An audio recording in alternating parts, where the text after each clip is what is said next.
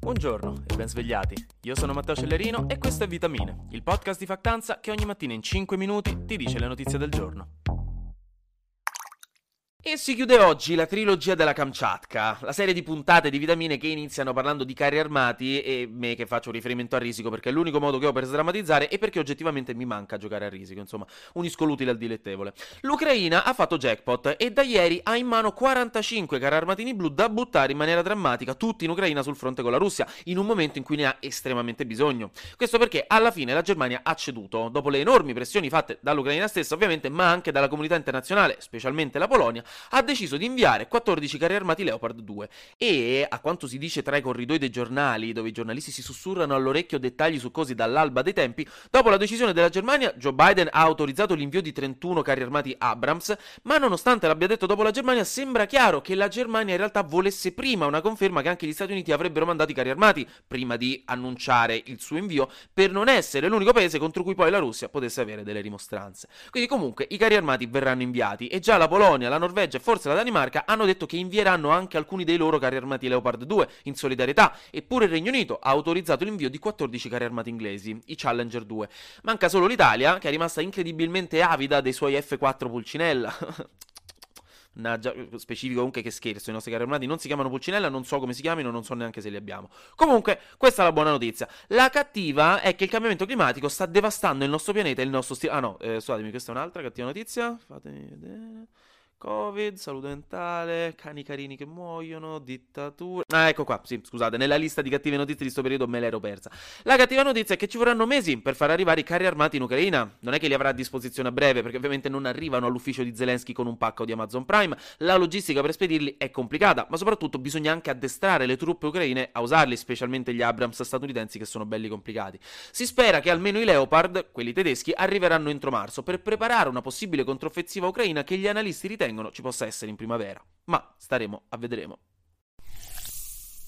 E visto che la mamma delle cattive notizie è sempre incinta e fuma pure, vi do una buona notizia. La Corte europea dei diritti umani, che in maniera assolutamente sorprendente si occupa di far rispettare la Convenzione europea dei diritti umani, ha emesso una sentenza storica su una causa iniziata nel 2013 su libri per bambini con tematiche LGBTQIA. Una scrittrice lituana aveva scritto un libro per bambini dove si vedevano scene raccapriccianti, donne che si abbracciano, famiglie arcobaleno, Dio ce ne scampi, omosessualità, insomma le solite cose orrende che traviano i bambini e che non sono assolutamente un dato di fatto della natura umana che dovrebbe essere normalizzato per garantire uno standard di vita e coesione sociale di base la cui opposizione è puramente ideologica e antiscientifica. E quindi niente, il governo lituano aveva fatto ritirare dal mercato quel libro con l'accusa di infrangere la legge che vieta il disprezzo per i valori della famiglia lituana e la promozione di tipi di matrimonio diversi da quelli stabiliti dalla Costituzione lituana. E l'autrice aveva fatto causa, perché se diceva, ma come? E tutti i gradi di giudizio lituani le avevano dato torto, quindi lei si è rivolta al Tribunale europeo dei diritti dell'uomo, che che infine le ha dato ragione. Secondo la Corte, definire quel libro dannoso per i minori di 14 anni, come aveva imposto il governo lituano, viola l'articolo 10 della Convenzione europea dei diritti umani sulla libertà di espressione, visto che non ci sono contenuti sessualmente espliciti in quel libro, che anzi incoraggerebbe il rispetto e l'accettazione di tutti i membri della società. Testuali parole. E visto che la censura di libri con tematiche queer o comunque LGBTQIA, è una tematica molto attuale, eh, dalla Russia all'Ungheria all'Italia stessa, eh, nel corso degli anni, questa sentenza è una sentenza molto importante per un futuro più accogliente e meno ideologico.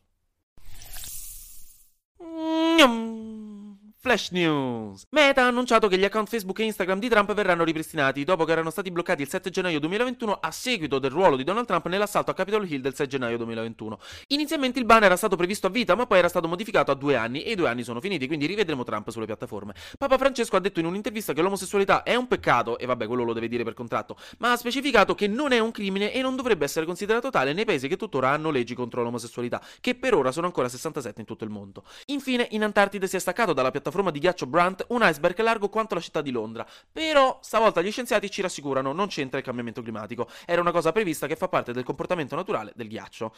Per una volta, eh? Che bello, meno male.